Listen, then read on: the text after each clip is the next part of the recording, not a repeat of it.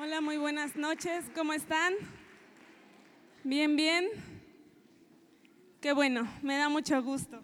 Y me da mucho gusto poder estar esta noche con ustedes compartiendo de la palabra. Y para empezar quisiera contarles una historia. Mi papá durante muchos años estuvo trabajando en una empresa de seguridad y de traslado de valores. Y me acuerdo que hace como 25 años, estaba haciendo cuentas, lo vi un día viendo un video y vi algo en ese video que de verdad me impactó muchísimo. Eran como muchas historias de errores que cometen los custodios de valores en estas camionetas blindadas. Pero hubo una historia que me impactó mucho. Estaba la camioneta, la verdad no me acuerdo, o sea, si era como una recreación o no, no recuerdo bien cómo fue, pero el punto es que estaba la camioneta blindada que transportaba pues mucho dinero y de repente llegan eh, personas con, con armas, con escopetas y empiezan a disparar ¿no? hacia la camioneta. Obviamente ellos querían robar, no querían asaltar esta camioneta de valores y entonces empiezan a disparar, a disparar. ¿Y ustedes creen que estas personas de la camioneta estaban seguras adentro? ¿Sí o no? Pues los veo dudando, pero pero sí, esas camionetas están así, totalmente diseñadas para aguantar balazos, golpes, incluso fuego. Entonces, estas personas estaban seguras adentro, pero, ¿qué creen? Hubo un pequeñito error. Las camionetas blindadas tienen unas especies de ventanitas pequeñas que se llaman troneras que sirven para que las personas que están adentro puedan disparar en, una situación de emergencia, pues por ahí, ¿no? Y no tengan que salir.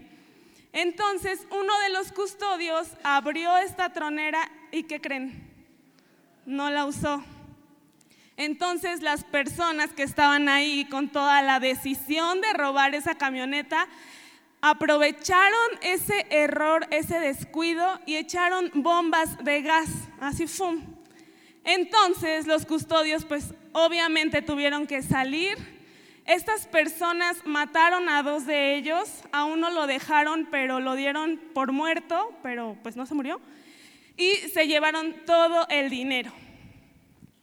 Y entonces es una historia bien trágica y de verdad que pues me marcó, o sea, como que se me quedó así súper grabada y como que todos estos 25 años he pensado así de cómo por abrir esa ventanita pasó todo lo que pasó. Y esta noche yo quiero hablar de, algo parecido, porque es impresionante de verdad cómo a pesar del blindaje, a pesar de la seguridad, a pesar del hermetismo, a pesar de que esta camioneta era súper buena, por un pequeño descuido pasó lo que pasó y se pagó un precio sumamente alto. Y yo creo que nuestro enemigo está buscando la oportunidad perfecta, un descuido para poder lastimarnos. Sabemos, ¿verdad?, que el diablo, el enemigo, ha venido a robar, a matar y a destruir. Y quiero que oremos esta noche, por favor. Señor, te damos gracias por este tiempo que nos permites estar en tu presencia. Gracias Señor, porque sabemos que tú estás aquí, que tu Espíritu Santo está en este lugar. Y mi Dios, en esta hora te suplicamos, Espíritu Santo, ven sobre cada uno de nosotros. Ven y abre nuestros oídos, abre nuestros ojos espirituales, quita todo velo y permítenos entender la verdad del cielo que tienes hoy para nuestras vidas. Señor, no oponemos, no ponemos ninguna resistencia. Señor, estamos abiertos a que tú hables a nuestra vida en esta noche. Señor, yo me pongo en tus manos y te pido en el nombre de Jesús que tú uses mi boca, Señor, y que solo tu palabra salga de mis labios, Señor. En el nombre de Jesús, amén. Quisiera que me pudieran ayudar, por favor, con un video, con el primer video.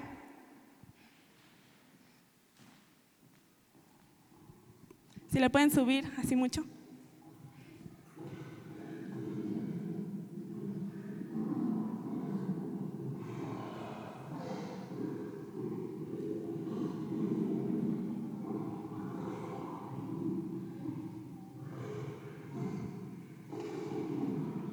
Ya, muchas gracias. Si podemos ver el segundo video, por favor.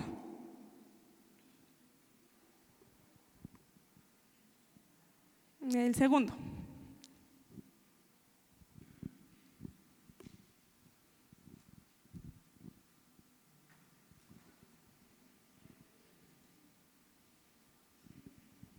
¿No está el segundo?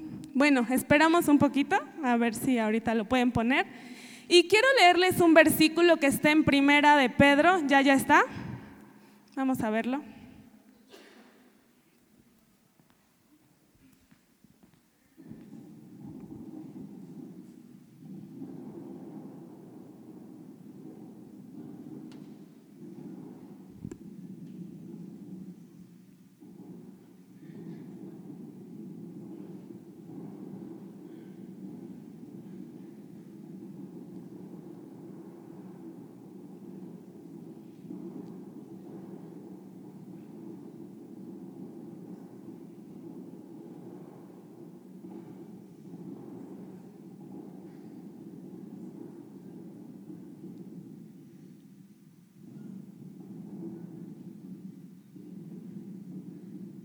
¿Qué creen? ¿Se lo va a comer o no?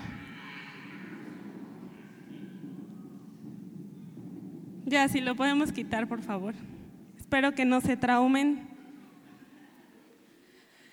Pero yo estaba pensando en este versículo en Primera de Pedro 5:8 que dice, "Sean prudentes y manténganse despiertos, porque su enemigo el diablo, como un león rugiente, anda buscando a quien devorar." Y venían a mi mente este, estas imágenes y yo creo que el diablo a veces actúa de esas dos formas, ¿no? Como que de repente está así como súper ansioso, súper, porque dice que está rugiendo, ¿no? Porque está hambriento, está con ese deseo de cumplir su propósito en esta tierra que es robar, matar y destruir. A eso ha venido. Y yo puedo ver que él está como ansioso, como molesto, está eh, intranquilo, está viendo qué puede hacer, a quién puede atacar, a quién puede dañar. Y también puedo ver la otra parte, que a veces está sumamente sigiloso, analizándonos, viéndonos, observándonos para saber el momento adecuado para atacar. Y el título de esta plática en esta noche es Blinda tu casa y cierra las puertas. Blinda tu casa y cierra las puertas. ¿Qué es blindar? Blindar es proteger exteriormente con diversos materiales, especialmente con planchas metálicas, una cosa o un lugar contra los efectos de balas, fuego, etcétera. Es decir, es impedir que llegue un daño. ¿Cómo? Poniendo cierta protección. Otra definición es proteger del acceso externo, poniendo barreras u obstáculos. Quiere decir que vamos a impedir que algo de afuera llegue. ¿Y por qué quiero hablar de esto el día de hoy? Estamos viviendo en una época del año en la que el reino de las tinieblas así se supermoviliza, incrementa su actividad y dice la Biblia que este reino de las tinieblas está tratando imponer su autoridad y su poder sobre nosotros, sobre nuestras casas, sobre nuestras familias, sobre esta nación.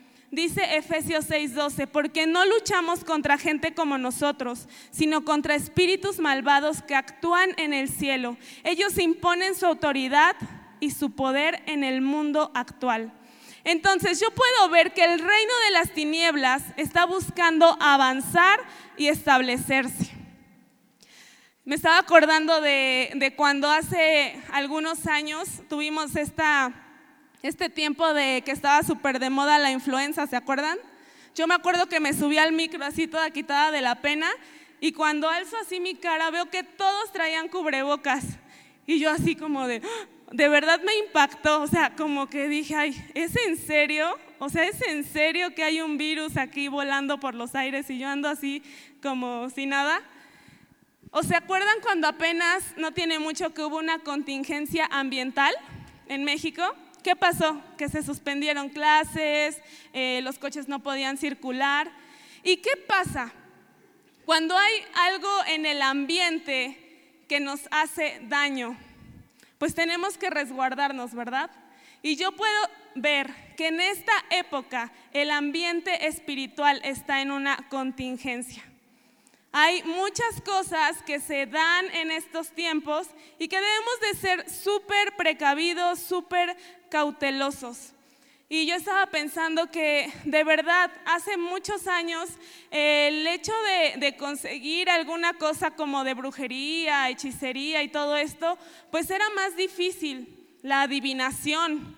Pero hoy así en Facebook tú abres y hay un montón de cosas, de adivinos, de, de todas estas cosas que están tan accesibles y que son ya tan normales. Pero esta noche, pues yo quiero recordarles que tenemos un enemigo y que no podemos ignorar sus maquinaciones, tal como lo dice la Biblia. ¿Y qué son las maquinaciones? Las maquinaciones son artificios. ¿Qué quiere decir eso? Artimañas, que es algo que hace alguien experto, es decir, que se toma su tiempo para estar preparando algo para cazar a una presa. Y esta noche yo quiero comentarles algunas formas de cómo opera nuestro enemigo. El primer punto es que él opera a base de mentiras. Dice Juan 8:44, el diablo ha sido un asesino desde el principio, no se mantiene en la verdad y nunca dice la verdad. Cuando dice mentiras, habla como lo que es, porque es mentiroso y es el padre de toda mentira. El diablo siempre te va a tratar de engañar, siempre te va a hablar mentiras y te va a decir cosas que no son ciertas para que tú puedas caer en su trampa. El diablo disfraza las cosas malas y las hace ver buenas. Segunda de Corintios 11:14 dice, porque el mismo Satanás se disfraza como un ángel de luz. Entonces, él puede hacer que cosas que son muy malas puedan parecer atractivas y buenas. El diablo tergiversa la palabra de Dios, tal como pasó en Génesis, que él dijo, pues, ¿qué no dijo esto Dios? Y trajo una confusión y, finalmente indujo a Eva y a, y a Adán a pecar. El diablo también es un imitador, es decir, es un pirata, o sea, le gusta la piratería. Dice Isaías 14:13, tú que decías en tu corazón, subiré al cielo en lo alto, junto a las estrellas de Dios, levantaré mi trono y en el monte del testimonio me sentaré a los lados del norte, sobre las alturas de las nubes subiré y seré semejante al Altísimo. Sabemos que el diablo siempre ha querido ser como Dios. De hecho, por eso fue destituido y hasta la fecha él busca hacer las cosas que Dios hace, Él busca tener las cosas que Dios tiene y nos quiere engañar. Dice la Biblia que Dios tiene hijos, ¿verdad? Pero el diablo también tiene hijos, lo dice la Biblia. Dios tiene ángeles a su servicio y el diablo también tiene ángeles caídos a su servicio. Dios, ¿qué, qué nos dice? Pues que le adoremos, ¿verdad? Que Él se deleita en nuestra adoración y que creen, pues el diablo también busca ser adorado. Y puedo ver que el diablo utiliza costumbres y tradiciones para engañarnos. Él nos presenta estas costumbres y estas tradiciones como algo inofensivo, pero que tiene un trasfondo totalmente negativo y que produce consecuencias muy graves.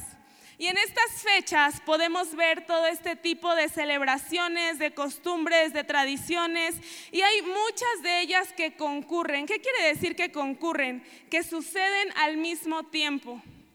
Por eso les decía que estamos en un tiempo donde el reino de las tinieblas está movilizándose y está haciendo cosas para establecerse para dañarte, para dañar a tu familia, para dañar a nuestra sociedad, para dañar a nuestras generaciones. Y por eso es que tenemos que estar súper despiertos. Dice la Biblia que la palabra de Dios nos trae luz. Y el Espíritu Santo nos, nos revela las cosas y nos da un entendimiento. Y yo oro porque esta noche de verdad todos podamos entender la, gravedad de esta situación. ¿De qué estamos hablando? Y quiero hablar un poco acerca del origen de estas tradiciones. No voy a tomar mucho tiempo en esto porque no es lo más importante, pero es muy curioso. Hay algunos datos muy curiosos que quiero que, podamos comentar. El 31 de octubre se festeja la celebración del Halloween. Sí lo sabían, ¿verdad? Es más una celebración de Estados Unidos pero que poco a poco ha ido tomando fuerza en México. ¿Qué quiere decir Halloween? Quiere decir la noche de todos los santos. Y yo estaba buscando el origen de esta celebración y la verdad es que vi muchos videos, leí varios escritos, documentos, reportajes y encontré un reportaje de un canal de historia que se me hizo así como pues confiable porque este, en este programa había personas que son investigadores de diferentes universidades, incluso personas que, que, han escrito libros acerca del tema. Entonces, por eso, bueno, puedo confiar en que son, eh, son datos que, son, que tienen un respaldo. Entonces, el Halloween tiene su origen con los druidas. ¿Qué es esto? Eran sacerdotes celtas. ¿Y quiénes eran los celtas? Los celtas fueron las primeras tribus de Europa y ellos tenían una celebración el 31 de octubre para festejar el, término de la cosecha, donde se cosechaba, era el término del verano y el inicio del invierno. Y estos sacerdotes druidas tenían ciertas creencias en esta noche porque decían que esa noche el velo que separaba a los vivos de los muertos se rompía y que entonces los vivos podían ir al mundo de los muertos y los muertos podían regresar al mundo de los vivos y bueno, era todo ahí una mezcla. Y ellos creían que esta, esta fiesta de la cosecha estaba sumamente ligada a la muerte, porque ellos decían que durante todo el año tenían una mitad buena que era la mitad donde ellos estaban cosechando, y otra mitad mala, que era donde ya no había comida. Entonces estas personas tenían miedo porque no sabían si esa cosecha les iba a ser suficiente para poder sobrevivir todo el invierno. Entonces había cierto temor de, bueno, eh, esto es algo malo. Incluso decían que, que la tierra cuando tenía sus frutos encima, pues esos mismos frutos hacían como que se separara, ¿no? Eh, lo que está abajo de la tierra de lo que está arriba. Entonces, al levantar esos frutos, ya no había nada que hiciera esa separación y es por eso que ellos pensaban que, que el reino de los muertos podía venir al reino de los vivos, a, a este tiempo. Consideraban esta fecha como una transición de luz a oscuridad y creían que el tiempo y el espacio eran flexibles. De hecho, se disfrazaban con pieles de animales para poder ahuyentar a esos espíritus que les daban pues temor. Y entonces, estos son los orígenes del Halloween, porque de ahí, en el año, eh, bueno, más adelante, en Roma, en la antigua Roma, los días 9, 11 y 13 de mayo, se celebraba otro festival pagano llamado Lemuria. ¿Y qué era esto? Algunos romanos creían que espíritus vengativos venían en, esas fechas igual al mundo de los vivos, que regresaban del más allá a molestar a las personas. Entonces lo que hacían estos romanos era ofrecerles comida, ofrecerles eh, postres para que no los molestaran o no les causaran algún agravio. Y en el año 609, con el auge de la, de la iglesia tradicional, bueno, eh, los líderes de esta iglesia pues empezaron a ver que esa fiesta era muy popular.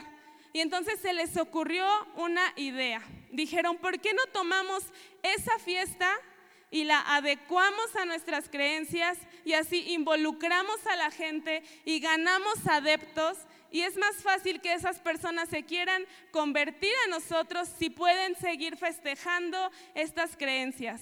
Entonces, eso hicieron y adoptaron esta celebración pagana. Y después, más adelante, la trasladaron de la fecha de mayo a la fecha del, del primero de noviembre. Y ahí es donde sale donde se origina esta tradición del Día de, los, de Todos los Santos el primero de noviembre. ¿Sí me van cachando un poco? Tuve que escucharlo, leerlo, porque sí está un poco así como confuso, pero bueno, espero que podamos entenderlo. Entonces, ya que la iglesia tradicional había adoptado esta, esta, celebración y la estableció como oficial el primero de noviembre, dijo, bueno, tenemos súper cerquita la otra tradición pagana de la fiesta de las cosechas de los celtas. ¿Por qué no ponemos una víspera de nuestra celebración un día antes? Entonces establecieron el 31 de octubre como la víspera de todos los santos. Y dijeron, bueno, pues ya que tenemos la víspera y el día de todos los santos, ¿por qué no agregamos un día más? Para que, bueno, así opaquemos ya y podamos ir enterrando esas tradiciones paganas. Entonces, desde ahí se estableció el 31 de octubre, el 1 de noviembre y el 2 de noviembre como estas fechas donde se les rinde un culto a los muertos. ¿Eso sí lo sabían? ¿Sí? Ah, pues son muy inteligentes, porque yo no lo sabía. Entonces, vemos que en estas fechas, incluso la UNESCO escribió esto. Como cada año en diferentes regiones de México, las comunidades celebran el regreso temporal de sus familiares y seres queridos difuntos, el Día de Muertos, Organización de las Naciones Unidas. Eso es por cuanto a nuestras fechas o a las fechas que se celebran aquí en México, pero también antes de todo esto, en la época prehispánica, también se celebraba un culto a la muerte de hecho, los mexicas tenían dioses, el dios de la muerte y la diosa de la muerte, y también se celebraban culto a los muertos. De hecho, ellos hacían toda una serie de rituales porque pensaban que cuando alguien moría, ellos tenían que ayudarlos para que pudieran llegar al lugar donde ya estarían ahí, pues descansando establecidos, ¿verdad? Esa es otra celebración igual tenían sus fiestas y curiosamente con la llegada de los españoles, pues también las pusieron, eh, las, las adaptaron para estas fechas, 31 de octubre, primero y 2 de noviembre. Después tenemos otro tema que también se mueve en estos días, que es el culto a la muerte. Estuve investigando mucho y la verdad es que hay como confusión de cuándo surgió, de dónde surgió, pero el tema es el mismo que se le, que se le, se le adora y se le exalta. Y bueno, otra, otras eh, festividades que también se celebran en estos días son las relativas al satanismo. Y eso es algo súper fuerte que de verdad yo estaba leyendo estas cosas y de verdad, o sea, era como de, no puedo creer que estoy leyendo esto. O sea, son cosas tan fuertes que de verdad hasta me dieron ganas así como de vomitar de verdad de todo lo que estaba leyendo. Y estas personas en estas fechas hacen muchas cosas, están ayunando, están orando, están teniendo este, reuniones para maldecir iglesias, personas, están preparando sus rituales, están haciendo muchas cosas en estas, en estas fechas. Y es impresionante porque me puse a estudiar así como, como este rollo del culto a la muerte y en todo el mundo, en muchas naciones, en muchas culturas, tienen su propio festival o su propio culto de la muerte. En México, Día de Muertos, Estados Unidos, Halloween, Irlanda y Escocia, Samaín, Inglaterra, Noche de las Almas, Haití, eh, Día de las Almas, China, eh, Qingming, eh, India, Mahalaya, Corea del Sur, Taiburón. Y, y hay como muchas semejanzas en todos estos cultos que se hacen alrededor del mundo para los muertos. Y tienen ideas en común que Dios reprueba absolutamente. Por ejemplo, la creencia de que se debe rendir culto a los muertos. La creencia de que los muertos regresan la creencia de que se puede tener comunión con los muertos. Y yo quiero decirles esta noche, ¿por qué los hijos de Dios no deberíamos celebrar estas tradiciones ni participar en ninguna de ellas? Y la primera razón es porque no debemos tener otros dioses ni rendir culto, ningún tipo de culto en honor de ellos. Dice Éxodo 23 al 5, no tengan otros dioses aparte de mí. Y vemos que en estas celebraciones había eh, celebraciones que se hacían para estos dioses, donde se exaltaban estos dioses, donde se, honraban estos dioses, donde se les ofrecían sacrificios a estos dioses. Después dice, no hagan ídolos ni imágenes, nada de nada que esté en el cielo, en la tierra o en el mar. No se arrodillen ni hagan cultos en su honor. Yo soy el Dios de Israel, soy un Dios celoso. Y esta palabra celoso, pues no, no se refiere como a un Dios egoísta. Yo puedo ver que Dios dice, yo soy un Dios celoso porque Dios nos ama demasiado. Dios nos ama demasiado y a Él le duele, a Él le duele profundamente que podamos estar nosotros perdidos en otras cosas que no son la verdad que Él ha establecido, que Él ha preparado para nosotros. No debemos participar porque dice la Biblia que no debemos seguir costumbres ni tradiciones de otras naciones. ¿Cuántos de aquí pertenecen al pueblo de Dios? Todos, ¿verdad? Somos una nación santa. Nuestra, nuestra patria está en el cielo. Entonces no podemos permitir eh, seguir estas tradiciones de otras naciones. Dice Marcos 7:13 que por la tradición se anula la palabra de Dios. Y de hecho podemos ver cómo los fariseos podían estar tratando de cumplir la ley, pero de repente empezaban con sus argumentos y se envolvían tanto en esas ideas, en sus propios pensamientos, que terminaban por dejar de lado la palabra de Dios. Y a veces así pasa. Hay muchos argumentos, hay muchos pensamientos, muchas justificaciones que tratamos de hacer y finalmente dejamos de lado la palabra clara que Dios ha establecido. No podemos participar en estas cosas porque tienen que ver con el ocultismo. Dice Deuteronomio 18, 10, nadie entre los tuyos deberá sacrificar a su hijo o hija en el fuego, ni practicar adivinación, brujería, hechicería, conjuros, servirse de medium espiritista o consultar a los muertos. Y ahorita que estaba como investigando de todos estos cultos, de todas estas historias, pues hay mucho que ver de esto. O sea, tienen muchas cosas, cada una de ellas tiene que ver con esto. Entonces es muy claro que estos cultos, estas tradiciones, pues no agradan a Dios. Dios no se puede contradecir. Dios dice que los muertos no pueden comunicarse con los vivos.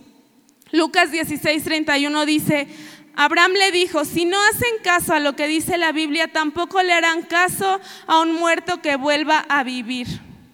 Entonces, aquí está hablando de la historia de Lázaro y el rico, cuando el rico le pide a, Abraham que pueda ir Lázaro a avisarle a su, a su familia, ¿verdad?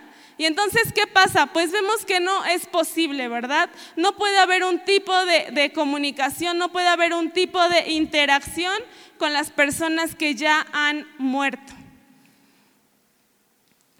Eh, no podemos participar porque Dios dice que los muertos ya no pueden saber nada de lo que sucede en este mundo y mucho menos estar participando en él. Dice Eclesiastés 9 del 5 al 7, los que aún vivimos sabemos que un día habremos de morir, pero los muertos ya no saben nada ni esperan nada y con la muerte se acaban sus amores, sus odios, sus pasiones y su participación en todo lo que se hace en esta vida. Este es un versículo súper claro que dice que las personas que han muerto ya no tienen ningún conocimiento de esta, de esta vida, ninguna participación en nuestra vida. Y es algo que a veces choca con, con nuestras emociones tal vez. Porque es como muy romántico decir, no, pues mi tatarabuelito que está en el cielo, que me cuida y que me echa la bendición y que me hace el parito ahí cuando voy a hacer algo. Y, abuelito que no sé qué y que tú, o sea, es algo como romántico, ¿no? Y que pareciera como bonito, ¿no? Pero la verdad es que Dios dice que eso no es real. Y tenemos que entender que la verdad es lo que Dios nos está diciendo y tenemos que que estar conformes con eso, que, aceptar esta realidad y no dar eh, entrada a, estas, a esta imaginación o a estas cosas que de repente quieren anular la palabra de Dios. Dice Eclesiastés 12:7, cuando llegue ese día volverás a ser polvo, porque polvo fuiste y el Espíritu volverá a Dios, pues Él fue quien lo dio. O sea, no nos vamos a quedar por aquí. Dice, el Espíritu se va a Dios y el polvo regresa al polvo. Dios dice que después de la muerte viene juicio. Entonces ya no hay tiempo para estar intercediendo por las personas que ya murieron. Dice que es de muerte a juicio. Entonces, aún estas tradiciones de estar intercediendo para rescatar a las almas y que puedan llegar al cielo, tampoco es verdad. A veces puede calmar nuestras conciencias, pero no es verdad. Y en esta noche yo quiero que de verdad podamos entender la realidad de la palabra de Dios y aceptarla y vivir de acuerdo a esta palabra. Dios desea que confiemos plenamente en Él. Dice Jeremías 17:7, bendito el varón que confía en Jehová y cuya confianza es Jehová. Será como un árbol plantado junto a aguas que junto a la corriente echarán raíces y no verá cuando viene el calor, sino que su hoja estará verde y en el año de sequía no se fatigará ni dejará de dar fruto. Y algo que se me hizo muy curioso en todas estas festividades paganas es que muchos relacionaban este tema de la cosecha con el tema de la muerte, porque ellos finalmente tenían una necesidad de alimento, ¿no? Pero el error está en depositar nuestra confianza en seres espirituales, en cosas extrañas, cosas que tienen que ver con, con todo esto que estábamos platicando y no en el Dios verdadero. Yo creo que el principal punto, el sentir de todo esto es que a Dios le duele que no podamos confiar en Él. A Dios le duele que personas tengan que recurrir a un adivino para que les diga su futuro y entonces puedan estar tranquilas, porque no tienen una relación con Dios. Que Dios les diga, todo va a estar bien, confía en mí. Yo creo que este es el principal sentido de todo esto. Dios quiere que aprendamos a depender absolutamente de Él a confiar absolutamente en Él. No necesitamos nada más. Si tenemos a Dios, lo tenemos todo. Si tenemos a Dios, no vamos a temer si la cosecha, si no la cosecha. Vamos a estar tranquilos. Dios no quiere que vivamos con temor o inseguridad o dependiendo de algo o alguien más para estar tranquilos. ¿Por qué las personas buscan quienes les digan su futuro? ¿Por qué las personas hacen brujería para obtener cosas que ellos quieren? Porque no están dispuestos a descansar en la voluntad de Dios. ¿Por qué las personas usan amuletos protectores y toda esta serie de cosas raras? Porque no tienen esa seguridad en Dios. Pero nosotros sí lo tenemos, ¿verdad? Nosotros tenemos esa certeza y no necesitamos nada más. Yo creo que Dios nos dice, hey, no busquen en lugares equivocados. No busquen en, en lugares que no van a, a satisfacer tu necesidad. Dios es suficiente. Les voy a contar rapidísimo una historia. Bueno, esa es algo que me pasó hace, pues también muchos años antes de casarme. Estaba yo a punto de salir de la, de la universidad, sí, mucho antes de casarme. Y estaba yo en el centro con una amiga. Estábamos ahí por la Victoria, ahí platicando de las cosas de la vida. Y entonces, este sentí así como de esas miradas así de así raras.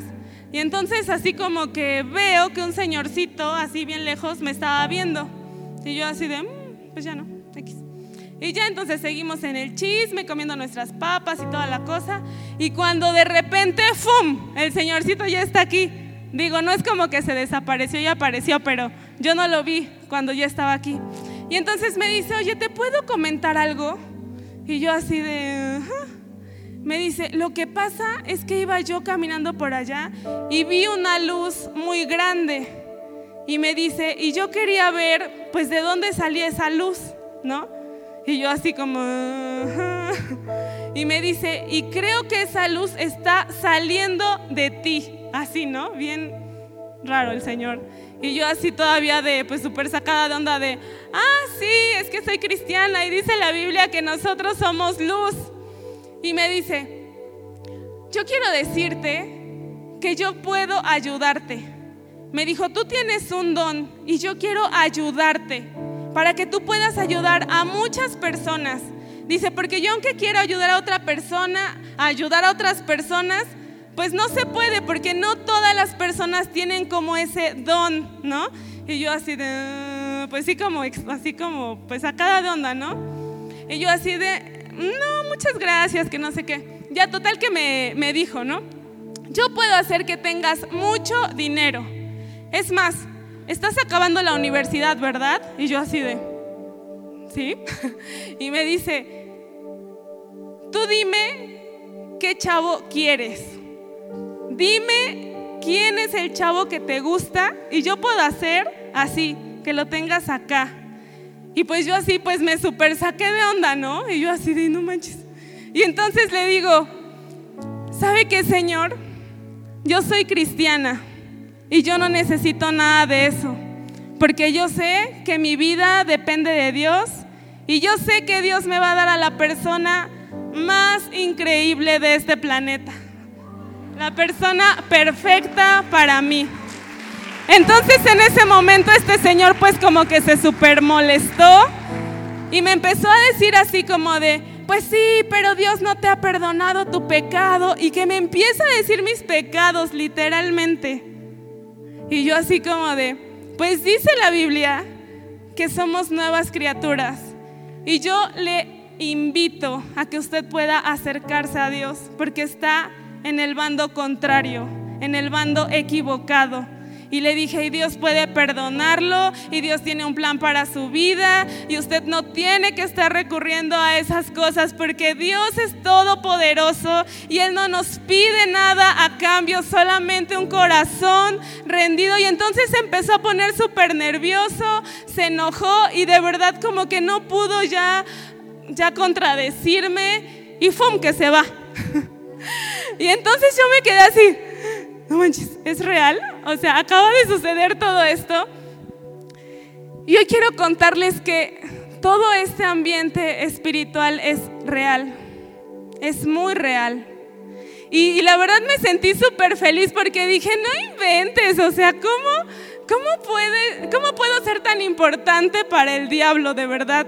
Que pueda venir a, a ofrecerme, a, a tratar de hacerme caer. Entonces, yo creo que esta noche Dios nos está diciendo, están en el lugar correcto, pero tienen que blindar su casa, tienen que blindar a su familia, tienen que blindar todo lo que están haciendo, tienen que estar cerrando todas esas puertas por las cuales el diablo a veces quiere entrar y necesitamos estar súper atentos. El motivo más importante por el cual no podemos participar en todas estas cosas es porque nuestro Dios es el Dios de la vida. Dice Salmo 42, 2, Dios es el Dios de la vida. Y el Salmo 36, 9 dice, porque en ti está la fuente de la vida y en tu luz podemos ver la luz. ¿Y ustedes creen que todas estas fiestas tienen luz y vida? Es todo lo contrario, tinieblas y muerte. No podemos participar, tenemos que estar súper cuidadosos, súper atentos de lo que está pasando alrededor de nosotros. Dice Primera de Corintios 15, 24. Luego de destruir todo dominio, autoridad y poder, porque es necesario que Cristo reine hasta poner a todos sus enemigos debajo de tus pies, el enemigo último que será destruido es la muerte. Entonces yo me pregunto, ¿por qué tendríamos que celebrar al enemigo de Dios? ¿Por qué tendríamos que, tener eh, que consecuentar o que estar eh, aceptando todo este tipo de prácticas? Romanos 6:23 dice que la paga del pecado, ¿cuál es? La muerte es una consecuencia, es un castigo.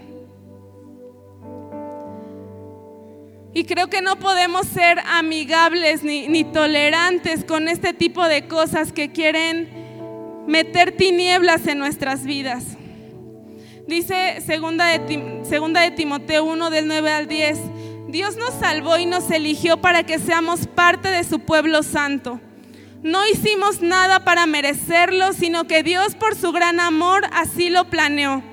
Dios ya nos amaba desde antes de crear el mundo, pues desde entonces pertenecíamos a Cristo Jesús. Dios nos mostró ese gran amor por medio de lo que Jesucristo nuestro Salvador hizo por nosotros. Y aquí viene la parte súper buena, porque Él destruyó a la muerte por medio de la buena noticia y nos ha dado vida eterna. Jesús ya destruyó a la muerte, Jesús venció. Incluso Él dice, Dios dice no seas muerte, yo seré tu muerte. Tenemos al Dios de la vida, tenemos al Dios vencedor. Y yo les invito que nos pongamos de pie y que podamos orar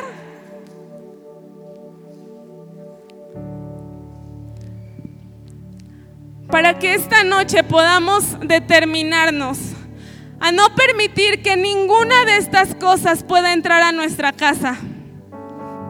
A veces se ven cosas muy tiernas, cosas que no parecen eh, que puedan provocar algún daño, pero vienen acompañadas de todo esto espiritual que se está moviendo y no podemos permitir ni una rendijita. Así como les comentaba al principio, ¿verdad? Tenemos que blindar nuestra casa. ¿Cómo vamos a hacer eso? Con la sangre de Cristo. Dice la Biblia que cuando el ángel de la muerte iba a pasar a dañar, la sangre era esa señal. Y entonces la muerte no iba a tocar esa casa. Y hoy vamos a orar para que nuestras casas estén blindadas con la sangre de Jesús. Y vamos a orar para que como cristianos, como hijos de Dios, podamos también tener esa armadura que Dios nos ha dado. El blindaje es acero y una armadura también es de acero. A veces pensamos en esto de la armadura de Dios y como que se nos, a mí se me hacía como, ay, no sé, como medio confuso, como, ay, como a ver otra vez esto de qué es y que no sé qué. Pero básicamente se resume en mantenernos firmes, mantenernos alerta, caminar en verdad y en justicia, estar compartiendo de nuestra fe, confiar en Dios, tener fe. No permitir que las mentiras del diablo penetren en nuestra mente o en nuestro corazón básicamente consiste en estar amando la palabra, leyendo la palabra para tener argumentos que derriben todas las mentiras del enemigo. Y tenemos que estar orando. Tenemos que estar haciendo eso porque los tiempos son difíciles. Los tiempos son difíciles y esa es la primera cosa por la que vamos a orar, que podamos blindar nuestra vida y nuestras casas con la sangre de Cristo y que podamos tomar esa armadura correctamente para permanecer a salvo. Y la segunda cosa por la que quiero que oremos es que cada uno de nosotros tome la determinación de cerrarle toda puerta al diablo que no permitamos que en nuestra casa entre ningún tipo de ocultismo, de adivinación, de hechicería, nada de todas estas cosas que leímos que Dios aborrece. Porque esas cosas aún en películas, en música, que parecieran inofensivas, pueden traer grandes consecuencias. Les estaba diciendo que, estaba leyendo este calendario satánico y en una fecha decía reunirse con, bandas de rock para promover y, y yo así como de qué, o sea, es verdad, es verdad, es un reino de tinieblas que quiere llevarnos a muerte. Pero vamos a levantarnos como iglesia del Dios de la vida y estar atentos. Lo de los druidas, lo de los celtas, no me consta. Pero sí me consta que hay un Dios vivo, que hay un Dios que me ha prometido que mi vida está en sus manos y que puedo descansar en Él. Sí me consta que hay un Dios que nunca me ha desamparado. Sí me consta que hay un Dios que dice la verdad. Y tenemos que mantenernos en eso. Vamos a cerrar nuestros ojos. Yo te pido que te, que te juntes con tu familia. Si no está alguien de tu familia, busca a alguien de tu familia en Cristo.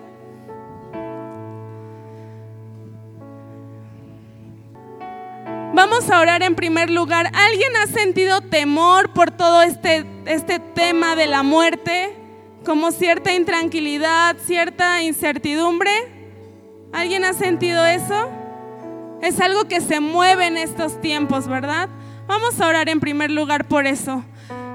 Señor, en el nombre de Jesús, echamos fuera todo temor, toda confusión de nuestras mentes, de nuestros corazones.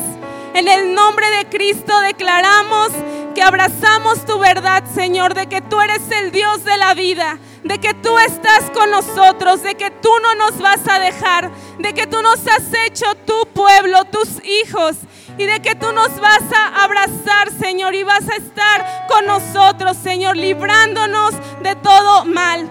En el nombre de Jesús echamos fuera esa mentira de, de la muerte no temeremos, Dios, no temeremos porque tú ya la has vencido.